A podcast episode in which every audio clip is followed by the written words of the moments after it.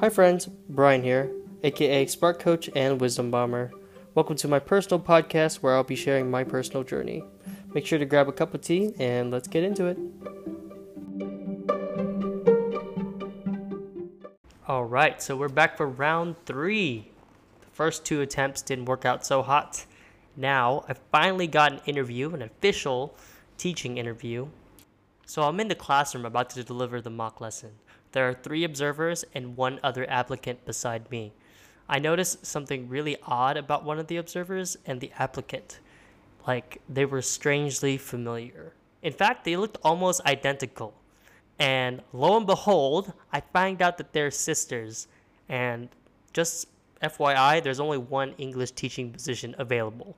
So here I am in this room about to deliver a mock lesson with three judges and an applicant whose sister is observing us for one English teaching rule. So you guys can already imagine the amount of stress that is like going through my brain and all the different scenarios I'm playing out at this moment.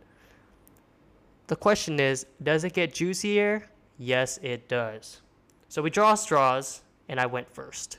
And I fumbled the heck out of my demo lesson. The projector was hitting my face in all the wrong angles. I would forget some of the activities I planned.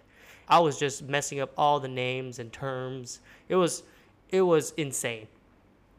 Then the twin sister went up and did her demo, which was the same topic as me. But she had activities, she had manipulatives, she had animations on her PowerPoint. I'm talking immaculate. She was hitting each and every bullet point like a sniper. And in my head, I was thinking, this is over. I'm just going to give up and teach somewhere else.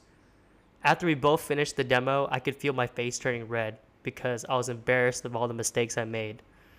But there are actually two parts to the process there's the mock lesson and the interview. So I was thinking to myself, all right, this is my chance. Maybe I can make up for my poor performance in the interview.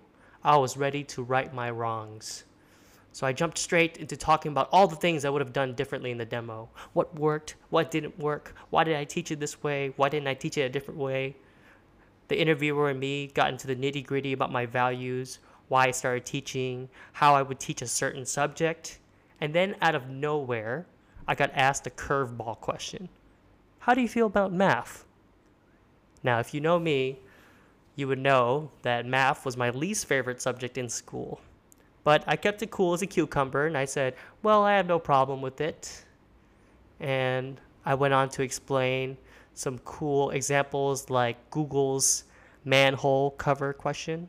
And if you guys don't know Google's manhole cover question, it's it asks basically why are manhole covers round? And to explain this, you have to explain all the different types of shapes and why certain shapes are used as covers while other shapes are not. So I took out a marker, I started drawing a circle, a triangle, a square, and I started talking about the diagonals, the different lengths that they would have, and the different scenarios it would have. After drawing all those shapes, we entered the interview with a math test. And I was pretty disheartened because I didn't think I did that well in the demo lesson, nor did I do that hot in the interview. Because if suddenly out of nowhere the interviewer is asking you, How do you feel about math? I'm pretty sure it's guaranteed that you didn't get the English position. So as I was walking out the office, you know, with my head down, I took one last look at everything and resolved to go find another job and live my life to the fullest. I was already planning for a new future, and I was thinking to myself, who needs Everest anyways? Then a week later, I got an acceptance letter.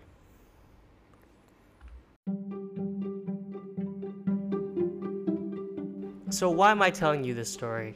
I'm basically telling it to you guys because I hope that somebody out there who is going through the job hunting process or somebody out there who is in the middle of making a big decision can relate to my feeling of being lost, my feeling of not knowing what I want to do, where I'm going to go, or how things are going to turn out. Because in three separate occasions, I applied for this dream job, and each and every time I was afraid that I wouldn't get it each and every time I was facing my self doubt, and each and every time I thought it would be over. And it wasn't until the very final attempt that I got an acceptance. So, no matter what it is that you're going through, I hope that you keep pushing through it. I hope that this gives you a little bit of context to look at whenever you're trying to do something that's challenging, that's difficult, and that you keep persisting because you'll never know when it's going to finally succeed.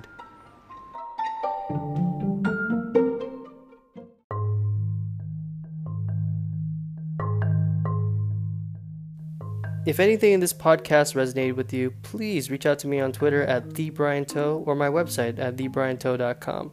As always, your feedback is much appreciated, and thanks so much in advance. I'll catch you next episode.